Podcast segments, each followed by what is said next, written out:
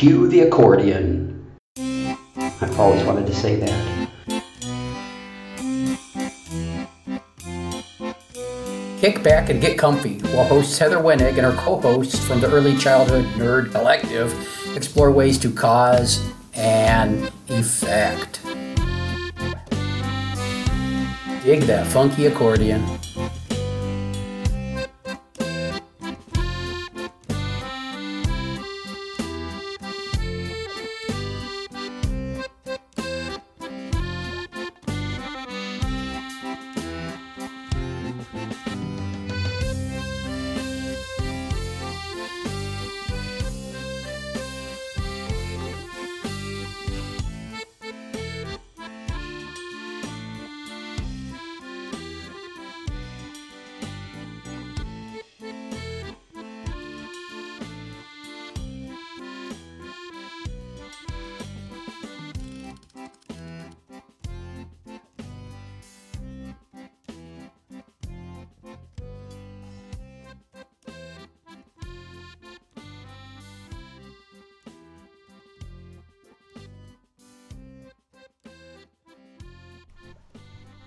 Welcome to Cause and Effect. This is Heather Wenig, and today I've got Tiffany Pearsall with me. That's me. That's Tiffany. Hello. it's been a while since we recorded together, so we might get giddy. Yeah. Might get it's possible. a little weird. Highly possible. Although we do that anyway, so I'm excited. So here's the quote we're starting with. Actually, I'm going to use two quotes because I couldn't decide which of these was a better starting point for the conversation we want to have. They So- mesh nicely. They, I think so. So these are both from Stacy Goffin's book, Early Childhood for a New Era. Um, so the first one is consistently high quality ECE relies on the collective competence of its practitioners. Second piece when individuals who are responsible for the care and education of children remain ignorant of the knowledge base, children pay the price. End quote. Yep. That yep. Yeah. Seems pretty straightforward. Episode done. We got Episode it. We done. got what we needed. we're getting we're getting faster every time.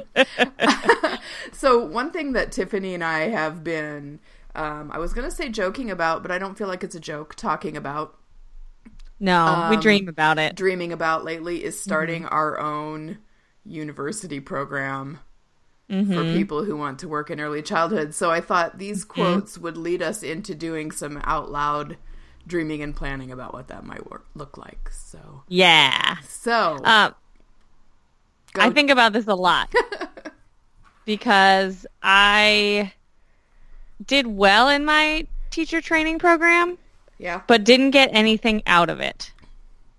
Which I feel like is the majority of like that is everyone's story of school.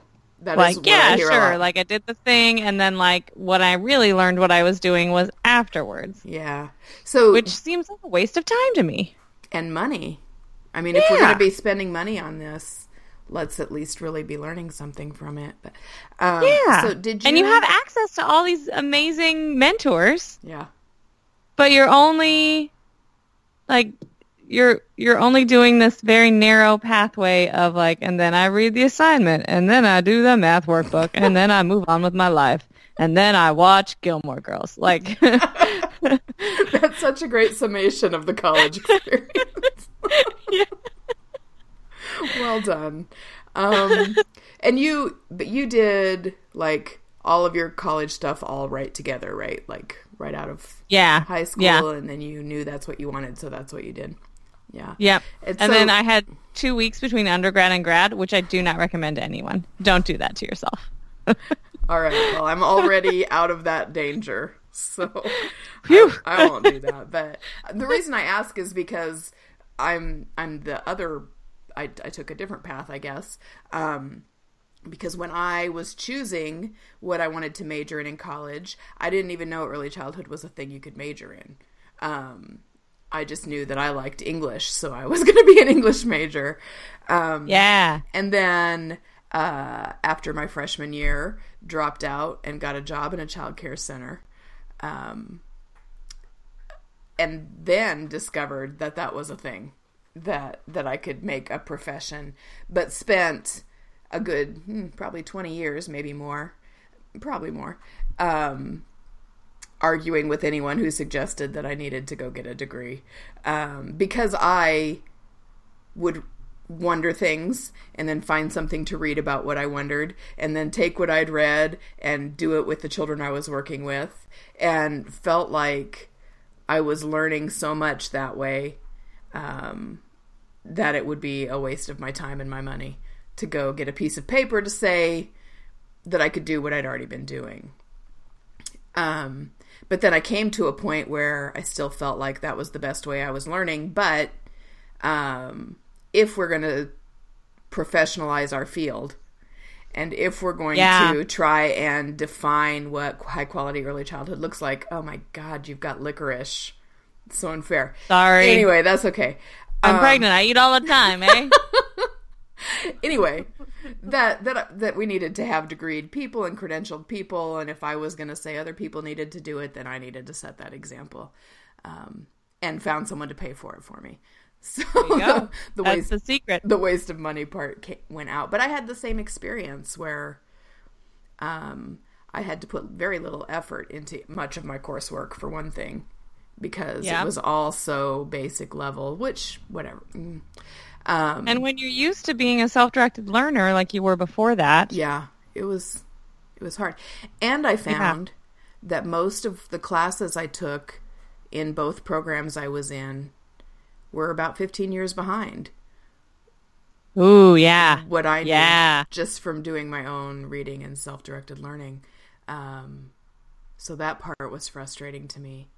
And it was very much an academic focus, and it was very much uh, geared towards the idea that the preschool teacher works two hours in the morning and is a real teacher, and the people who are working in childcare programs were not included in most of what I was studying. Um, when I feel like Which that's the majority of the reality Yes. of, of what we're doing. So it was a frustrating thing for me too. Um, so we need to get this dream college started. yeah. So what? yeah. Will, what will how it- do you What will it how do you like? build competent teachers? Hmm. The first question. Mm-hmm. Well, I think you have to have. I don't know how to say this without sounding insulting to the people who are teaching in those college programs, but there has to be some level of staying current and being a self-directed learner yourself to be able to teach people to be competent teachers. And I don't Yeah. know if it's the current university system that doesn't allow for that or you know, if it's just prescribed to them and they have no control. I'm not really sure how all of that works, but Yeah. Um, I'm speaking from my own experience. Mm-hmm. We had several teachers that were actually tenured professors, but m- a majority of the teachers, if I'm remembering correctly, were just teaching that one class, not full-time professors, uh-huh. or they were hired on for the summer term or something. Right. Um, I found those classes to be more meaningful, and I remember those professors more. The ones Then who the pro- were more Yeah, than the the- tenured. Yes. yeah, and I think a lot of that has to do with I'm, you know, I'm the guy who they hired to do uh, social skills teaching class Mm-hmm. for this summer term. So this is what I'm focused on. This is what I do. Yeah. I'm focusing on this one thing. Yeah. I found a real uh, lack of any conversation or instruction about social and emotional skills while while we're on on that subject since you used that example. I think I was trying to say social studies, but Um, Oh, yeah, I would agree. then Yep, I would agree with that. um, but and that's a good example of we you know if we're looking at current research and current recommendations the focus is always on social and emotional development and that approaches to learning the curiosity the problem solving the flexible thinking um, but what i got in my classes and what i see in the teachers i work with now who are taking classes um, is that that's such a foreign concept they they don't even Yeah. know um, how to teach a social or emotional or they just wipe their hands and say that's not my job. Right, yeah. I'm here to teach them to read.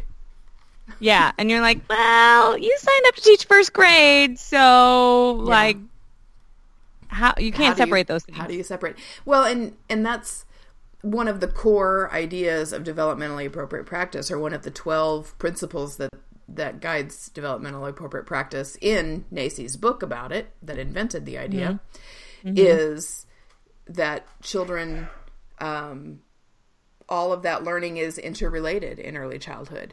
You can't separate physical from cognitive, from social, from uh, language um, because it's all tied together so so tightly in early childhood. So to say the social emotional domain is not my job for any child, but particularly in early childhood, which is defined as through age eight, Yeah, is is to you know children will pay the price, like Stacy Goffin said in that quote. If we don't know what we're doing, children are paying the price, and if we don't acknowledge and honor that that development is all interrelated, then we are doing a disservice to the children that we say that we want to be there for, or we say is the reason that we're doing the work we're doing. absolutely. And I would argue that it's not just early childhood that all of those things are connected for. Yeah. I would have really benefited from a social emotional class in my grad school program of just like how do you interact with parents? Oh, right. Well, how like let's bring all this social emotional stuff that you're a grown up so you should in theory not have to do because you're a grown up and know all these things already. Uh-huh. and in reality you're like you said what to that mom? Like that? Yeah. Let's talk about what tact is. yeah, yeah, exactly. Oh my goodness. Or just, you know, the folks who say, I'm here to work with the children, I'm not here to work with their parents. Well, yep. that's unrealistic too. And a good preparation program would have focused on engaging with families. Absolutely. More than more than I think that they do. Um, most of the family conversation or or stuff I had in my classes was um, really lame, aged ideas for involvement, getting them to come to you and do the things you want them to do, um, Ooh, I just or just uh, very superficial discussion of diversity yeah. that wasn't authentic. Yeah. And I I just went to a conference that talked about parent involvement versus parent engagement. Mm-hmm. If you have engaged parents, they're part of the system. They have a voice in how things go. They're equals to the teachers. yeah. But if you have involvement, you just have parents like, "Hey, I need help cutting out this stuff. Will you come cut it out for me?" Right. Conferences are tomorrow, and you're a bad mom if you can't make it. yeah. Nah. Yeah. um, yeah, that's so.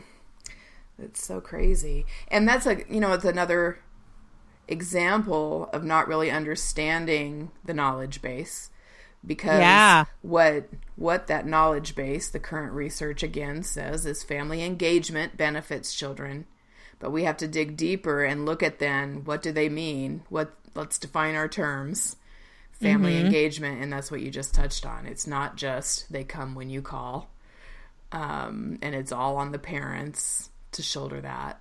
Um, and i don't i don't know that that i don't know that many of the early childhood folks i see coming out of degree programs understand that either. No, I don't think um, teachers like this isn't limited to early childhood in my mind. well the podcast is tiffany Ah, i'm just teasing say whatever you want to say um, I feel like I should have a disclaimer. Um, I did not undergrad.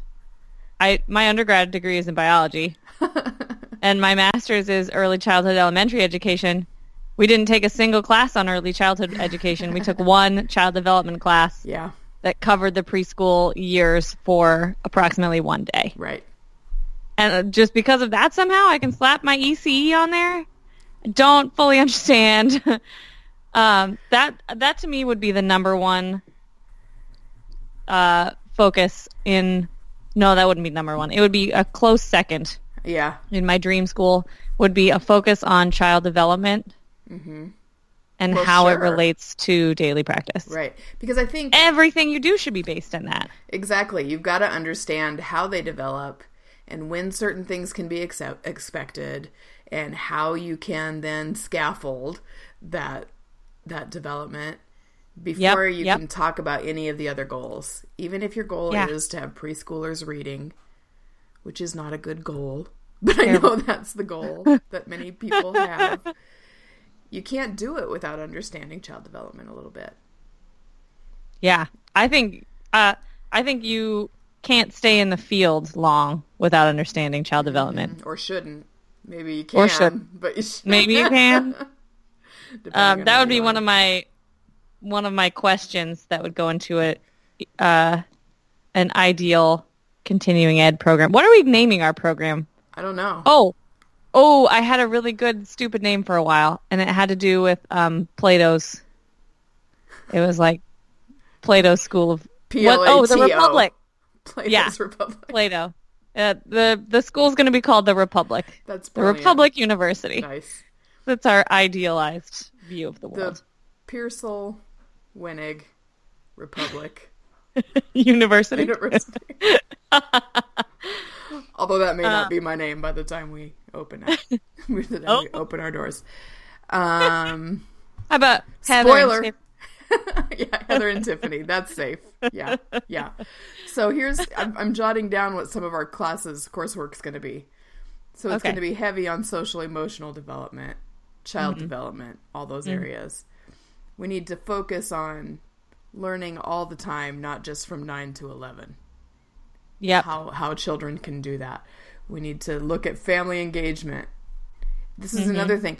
Play, I don't think was mentioned at all Oh, definitely in any of my undergrad stuff or my my Fun is like the F word. right, right. Or if it was, But it wasn't like- fleshed out. You want it to be engaging, Yeah, but like doing something because it's fun.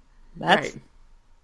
And how you can learn from that? that's what you do on like uh Friday before winter break. You can have fun on that day. Right. Or if the regular teacher's out, Yeah. maybe you can just play all day that day.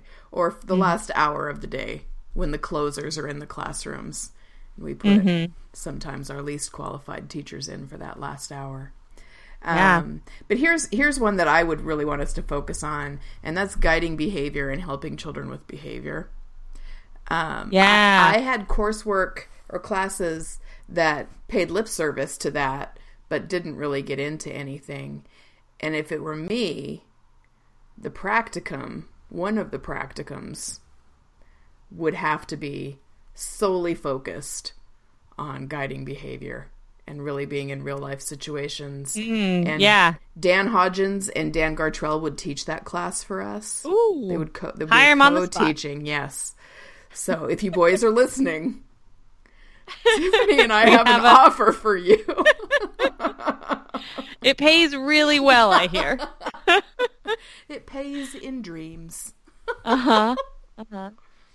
So that's one of my sort of passion soapbox issues is that we Yeah. we have teachers who are absolutely unable to step outside of the uh, timeout box or Mm-hmm. um, just sort of traditional thinking about rewards and consequences. That like old school classroom management. I feel like a lot of Yeah. those things are hidden inside of a classroom management course. And it can go so drastically either way. Classroom management class can be all about like, check out this sweet red, green, yellow chart I found on Pinterest. yeah. Now you find something and you implement it. Or it can actually be like, let's look at the social development of children that are the age that you are working with right. and like how do you actually help them mm-hmm. And let's and examine goals. deal with the problems. Yeah. Yeah. what what are Yeah. realistic goals and how do adult behaviors contribute to the behaviors that drive you crazy you know how do things Yeah. that the teachers are doing contribute to that that needs to be And a having- part of our school too that would be the class to me um, that would have the conversation of, oh, it bothers you when a three year old throws a tantrum? You need to friggin' deal with it because three year olds have tantrums. Right. Like that, I think that gets glossed over a lot too. right We can we hire Tamar Jacobson to teach that class? Oh, well, well, sure. Oh, we've let's let's I hire mean, Tamar to teach the the social. teacher social emotional. Yes. Yes. Yeah. Um, so we also have our faculty list started. Yep. Yep. Write this down. All right. We got some emailing to do. Some offer Uh, letters to work out.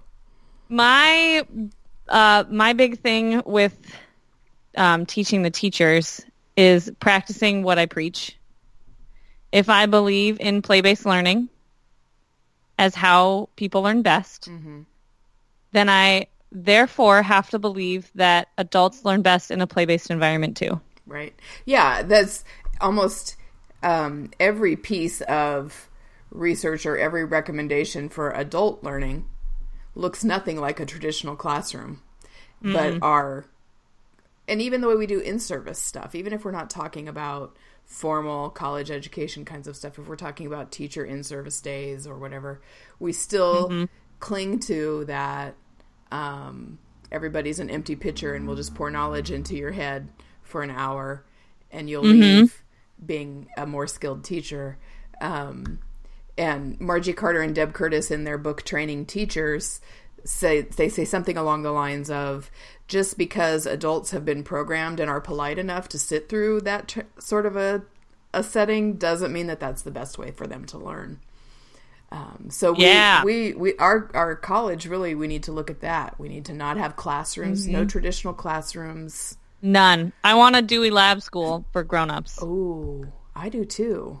A Dewey Lab With, like, library slash internet room. Mm-hmm. That's like the big group room. Everybody in the whole program should fit in that room. yeah. And then several rooms off of that. Personally, I would do them. Um, how would I do them in a teacher school? Because you still have to have access to the knowledge that you need as far as mentors and stuff go. Right. So I would have several rooms off of that room that would be just like meeting spaces and then mm-hmm. different things happening each day. Yeah. So to start out the year, I would probably have like, you know, a different professor stationed in each room. And then that professor would say like, I want to talk about social emotional development today. I'll be doing that from this time to this time. Mm-hmm. Come join me when you're ready. Mm. And then eventually that table would switch and the people signing up for the rooms would be the teachers in the program. The students, essentially. in this Okay. example Yeah. would say like, "Hey, I want to learn about what math development looks like in a 4-year-old. I'm going to sign up for this." And then the teacher comes to you and says, "Hey, I'm interested in that too. I'll be there." Uh huh. That sounds good to me. Would you Um, sign up for that program? I'd sign up for or is that that program. too alternative? Well, That's what I worry I about. Like, if we need to Idealized, it needs to be alternative, right? Yeah. But if you actually want people to sign up for it, that it has to be that bridge. Mm-hmm. Well, and it goes back to Does those it? teacher Does de- it though? those teacher developmental stages that you and I love to talk about. In the survival stage, they need to sort of be fed. So that's a piece of it that you know that our our faculty or whatever have to present information in some way directly to folks and then there has to be opportunities for them to play with those ideas, to act on those ideas. Um, so I'm not saying that there's no direct instruction or anything, but that No, can't be direct instruction is not a bad word. no, that can't be what we're relying on for everything, or Right. um, assuming it that can't be like the that way. easy path. Yeah. So those offshoot rooms, the little meeting Mm-hmm. rooms, could be like the Howard Gardner meeting rooms. Ooh. See, Ah. and then we could get some folks from the Dewey family and the Gardner family to fund. This sounds lovely. Dewey School of Teacher Education. Do you have to have students at your lab school that are children to make this work? Um, Do you have to have, I like, think so. A meta lab school, three levels of lab meta school. lab school. Yes, we absolutely need a meta lab school in our dream college. So one of those rooms in the teaching college is Mm-hmm. not actually a room; it's a hallway that leads to a Dewey Lab School for children. Right, right. Why why Dewey, Tiff? Why Dewey? Because his lab school is like the most beautiful, brilliant thing I've ever seen. Can I just say that I just have a huge boner for Dewey? Like, that's all. Well, we just got a new hashtag for our podcast. oh my god. I, I was I was setting you up. I was hoping you'd say something funny like that. Well done. You did it. I- you did it. I I took the pitch. Hmm, yeah. Okay, so what else is in your dream here? Um, emerging curriculum for adults. I that's just kind of what I said, what I tried to explain, but that would be like the Yeah. catchphrase. Okay. Okay. So each group of adults that you get is different. They need different things. They're at Mm-hmm. Right. different places. Right. How do you get a group of adults? Oh. This is what I. Well, wait. Hold the phone. Let me rant for a second. Okay, hold this on. was I the hardest. write down what I was going to rant about. Okay. Okay, go. This was the hardest thing to wrap my brain around in my teaching program. Was that I was entering with no experience. I was like, "Hey, I volunteered in a classroom. It was fun. I like making worksheets. Sign me up." Other people were like, "Yeah, I've been teaching pre- preschool for 10 years and I worked as an aide in uh elementary school for 4 and now I'm ready to get my license. Um I'm just here to get the piece of paper." Yeah. I needed a very different experience than that person with 14 years in classroom experience. Right. Right. Well, that and that feeds nicely into what I was about to rant about, which is again developmentally appropriate practice and uh, approaching adult education in the same way that we would helping little children learn. And so going to those the three core considerations of developmentally appropriate practice, one is we have to know what's typical for children, mm-hmm. people the age we're working with. So that's where that, you know, we have to kind of know what to expect generally from adult learning, adult learners. Second, what do we know about the specific individuals who are in this program with us right now? So that's Yep. that's what you're describing. Yep. And and what do we know about the social and cultural context they come to us from? So we have to have some really skilled professors at this Yeah. at this university who can make all those shifts, and that's where the Professors who like emerging curriculum know about adult learners. comes in. Yeah, so they have sort of a basic. This is what my plan is, but I am skilled enough to follow where the students take me today and what they need from me today. Yeah. Hmm. That's Yeah. a tall order. Would that be a Socratic teaching method? I I think it is a Socratic teaching method. Maybe. I don't fully understand at what a Socratic teaching method is. That's why I'm asking. yeah, no, I, and I'm sort of processing it too because I haven't thought about that for a long time. Um, we'll have to come back to that. I- Okay. I think that we we might have to do like a Plato Socrates separate episode oh someday my god. Okay. because holy cow. yeah. Um, Nerd alert. um, I'll have to read up on that, but uh, Your homework is to read the Republic. I was trying to find a funny, clever way to work boner into this part of the conversation too. it wasn't working, and I was totally distracted. Sorry. So, um, so we may Socratic have to have our own in a- college for preparing the professors to teach in our own college. We've got a three lot of levels work of to do. college now. Three levels lot- of schools. A lot of work Yeah. to do. Yeah.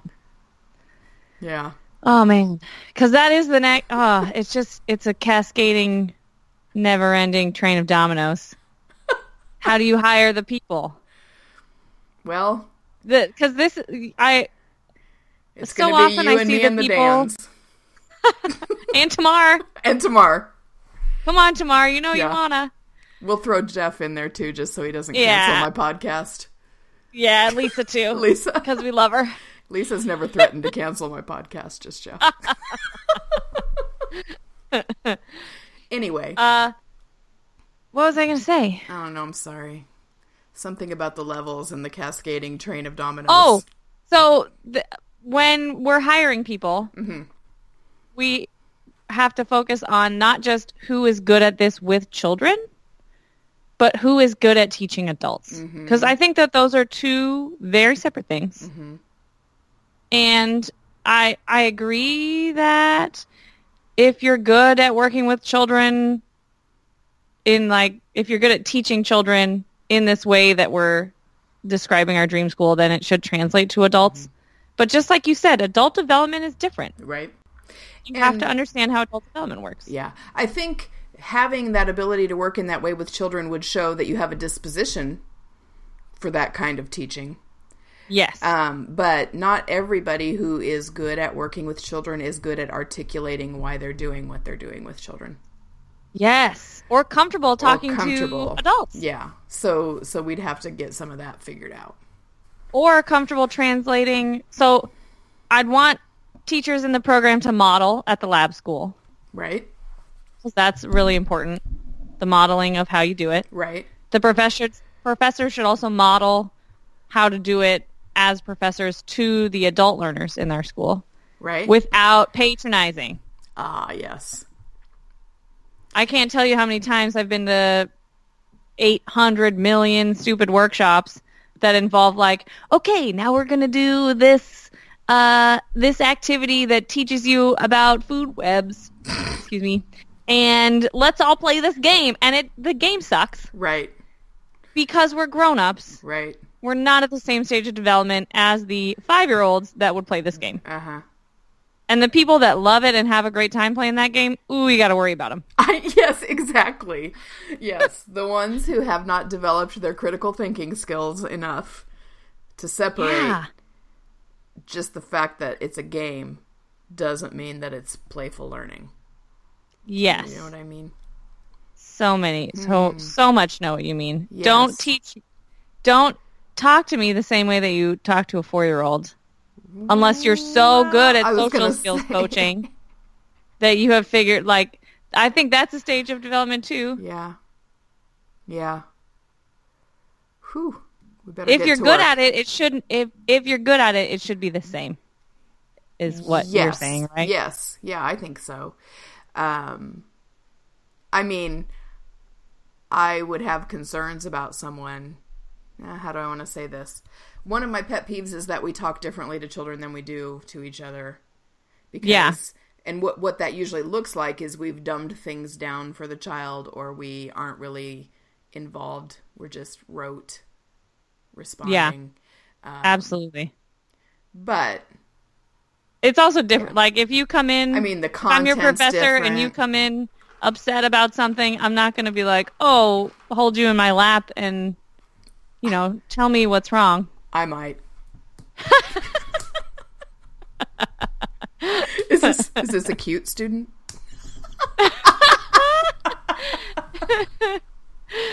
Sorry. It was my turn to be totally inappropriate. I love it. Back and forth is how it goes. I bet Dan Hodgins would give him a good cuddle. Mm. Oh man, your my brain is hurting now. Like, would it be the same? No, I'm being silly. Probably not. Okay, good. Don't make your brain hurt. But I like, if you know those people that like really just need a good cuddle, Right. There was just something on Facebook last week. Some woman who's a cuddle therapist, yeah, and that's what she does: is she cuddles people. yeah, that's a very Portland thing. Is it? I couldn't do it. Yeah. But Yeah, no, it's a I like to thing. cuddle a lot, but not with strangers. Right. I, I Maybe cud- not with professors. I cuddle solely with strangers. Well, this episode has taken an interesting. it, it turn. feels like maybe we're done. I think if we went back and listened to all the episodes that you and I have done, I think this is the trajectory. We're really on it, it just devolves and it's pretty into great. And then we just get ridiculous, and one of us Uh-huh. decides to stop. Uh-huh. Um, I'm gonna do a classic Tiffany, which is one last thing before we go. please. I was just gonna say. Um, my number one, I changed it. Okay. So there, there are three things that I would require. Yeah.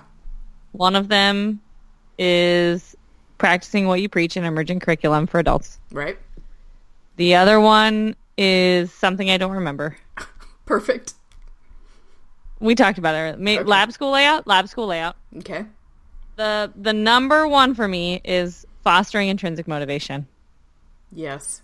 Which goes into that approaches to learning stuff that I like to talk about. Yep. It's very Yep. related. We should do one about that too sometime. Yep. Because I want every teacher that leaves my program to be able to say, "Oh, I don't know a lot about sensory processing disorder and I have a kid with that in my class. I'm going to find out more." Oh yes. And Uh-huh. not just like, "I'm going to wait till the IEP, IFSP meeting and Right. like not know at all what I'm talking about." Yep. I want people to say it's always my job. Yes. Yes. Me too. That's a good Yeah. one. That's a good one. So to bring it to you know the the goal of the podcast is to take the quote, talk about it, and then make it real or talk about how it can work in real people's lives who are listening. So um, so let's at least try to do that before we finish. But for one, what comes to mind for me is that people need to know that it's okay if you're sitting in a class that's not giving you what you need or you think is 15 years behind or um, is focusing solely on one population of early childhood educators speak up and push back you can do that Yeah. um, uh, you know you have an example? How did you do that in your learning? how did I do that? You know, mostly for me because I did a lot of mine online, which is also a crazy system. Um, It worked for me, and you know, was an excellent system of jumping through the hoops I needed to jump through. But discussion boards drove me crazy because um, it seemed like in almost all of them the professors were really uninvolved. So someone could come on and say, "Yeah, I know this is what the text said we should do, but I'm going to keep doing it my way because I don't think that's right," and that would go unchallenged. So a lot of my pushback was with fellow students, Kn- knowing that I maybe couldn't influence or affect the professor, but I could plant some seeds in with my peers. Um, Yeah. so and maybe that's more effective because they're the ones who are going out and doing the real work um, so a lot of my pushing back was that although i did you know sometimes challenge you know something so simple as so in indiana our early learning standards are called the indiana early learning foundations um, and it goes from birth to five and in one of my classes one of the professors said Indiana doesn't include infants and toddlers in their foundation, so don't worry about that part of this assignment. And I was like, they absolutely inc- and always have included infant toddlers. So you need to change this assignment and change that language so that teachers know, your students know that Yeah. not the truth. Not true. Yeah. So What? stuff like that. I mean, I think that's it's it's okay to to be a critical thinker. Is what I It's end it necessary. It's necessary. It's necessary. yeah. Can we Yeah. start a summer program? Let's just start our own summer school. Okay. And it'll be Heather and Tiffany's Boot Camp Republic, Summer Republic. Summer Republic. we'll test it out. We can do it at my house. Okay. We'll play in the woods. It'll be great. All right. We'll work on that. So, okay. Last thoughts. Any last thoughts? Last thoughts. I love this dream. I do. If someone wants to fund it, give me a call. Right. Right. we'll post. We'll start the GoFundMe and post Yeah. the link when this podcast is released. Yeah. Um, I will say I'm gonna give a plug for Wayfinding Academy in Portland. Okay. It's it's a college that just started its first group, uh, its first cohort this year that is focused on self-directed learning, and it looks amazing to me. Nice. Check it out, Okay. Wayfinding. Wayfinding Academy. Gotcha. All right. Thanks. They can pay you Huh? later for your plug. you get a discount on classes. All right. Thank you, everybody, for listening to another episode of Cause and Effect, and we hope you'll come back again. Bye. Bye.